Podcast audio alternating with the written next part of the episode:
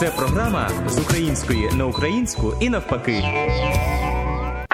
Отже, вітаємо вас на світлій хвилі. І сьогодні ви дізнаєтеся про таке різницю між словами виборний і виборчий, коли вживається вираз я рахую, а коли я вважаю.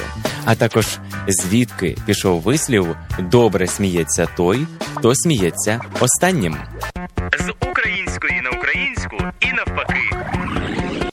Часто плутають слова виборчий і виборний. Виборчий це той, що пов'язаний із виборами, із місцем, де відбуваються вибори, із правовими нормами виборів. Наприклад, виборча дільниця, виборчий список, виборча програма. А ось виборний.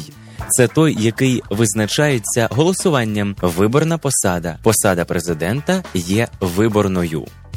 З української на українську і навпаки. Дуже часто можна почути такі вислови: Я рахую, що можна було б зробити так. А я так не рахую, я рахую інакше.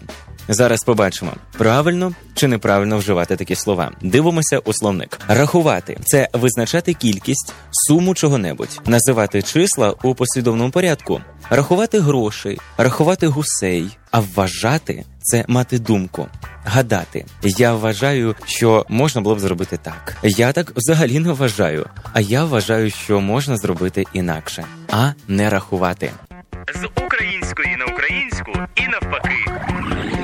Добре сміється той, хто сміється останнім. Багато хто чув цей вислів і англійською мовою, і українською, і російською.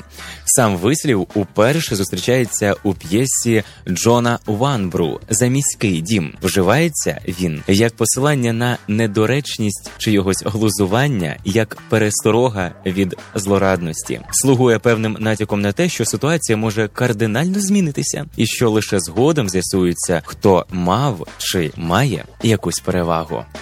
З української на українську і навпаки. На цьому наша коротенька рубрика завершується. Дякую за увагу і пам'ятайте, що добре сміється той, хто сміється останнім.